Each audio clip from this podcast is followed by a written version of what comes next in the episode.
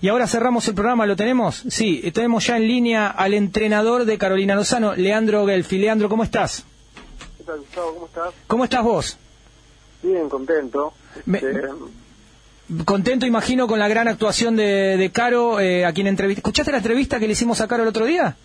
Sí, sí, la escuché. Sí. Bien, bien.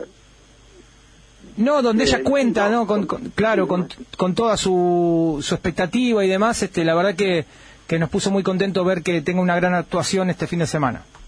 Estuvieron bien tus predicciones. Bueno, vamos a hacer una cosa porque me tiraron Nostradamus por mensaje. Escuchemos la predicción, ¿sí? Ahora me voy a dedicar a esto, escuchá. Tu 16:30, me gusta hacer muchas cuentitas, viste, en la cabeza. Tu 16:30 no concuerda con tu 4:27. Tu 16:30 se acerca más a bajar los 4:20. 1500 me refiero. Sí, bueno, acá en 8500 estamos para correr. No. Ahí está ahí está el registro. Sí. Sí, el año pasado ella, cuando corrió en el Nacional de Mayores, o sea, la marca que ella tenía de 8 y 1500 estaba como medio desactualizada. Y a veces las carreras, las marcas también tienen un componente que es cómo sea la táctica en la carrera. Y bueno, nosotros en el Nacional Vicente, los objetivos que hemos planteado tienen que ver más con lo táctico y por ahí yo sé que quizá en ese mundo también está para correr un poquito mejor marca, pero bueno, quedó vista ahí como en el trasfondo. Y bueno, sí, ahora nosotros esperamos eso, esperamos poder estar por debajo de 2.6 y de 4.20. Ahora vos fijate, la marca en 800 hace mucho tiempo que no se ve ese registro aquí en Argentina. Me hace acordar a épocas doradas de los 800, me refiero, ¿sí? A la época de Marta Orellana, de Norma Fernández. Digo, es una gran marca, es un gran registro. Sí, sí, es buena marca. Sí, yo creo que, bueno, viste, carreras son carreras, pero yo sé que hay chicos, como ejemplo, como Mariana, que también están muy cerca de ese nivel. Sí, pero Mariana quedó anclada en el 2.8.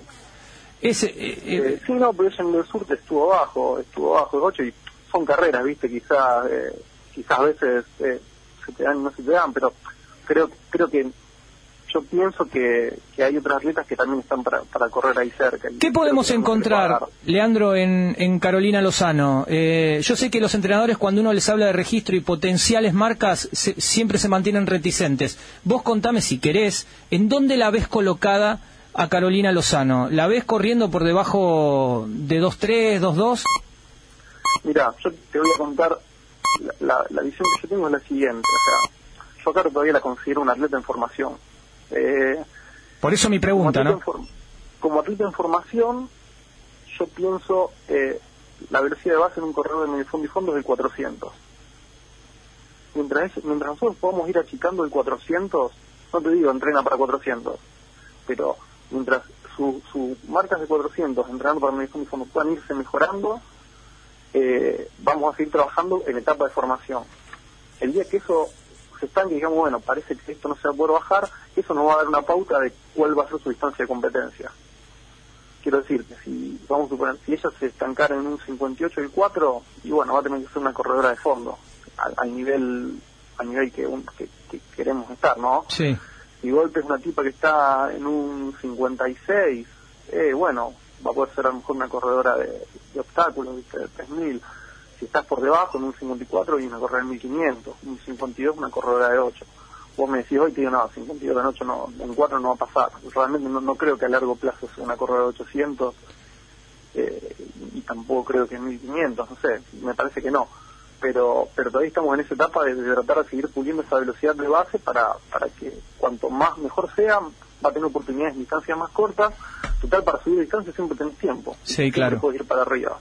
Bueno, Leandro, se nos acabó el tiempo, la verdad que un placer charlar con vos, espero que extendamos esta conversación en otro programa.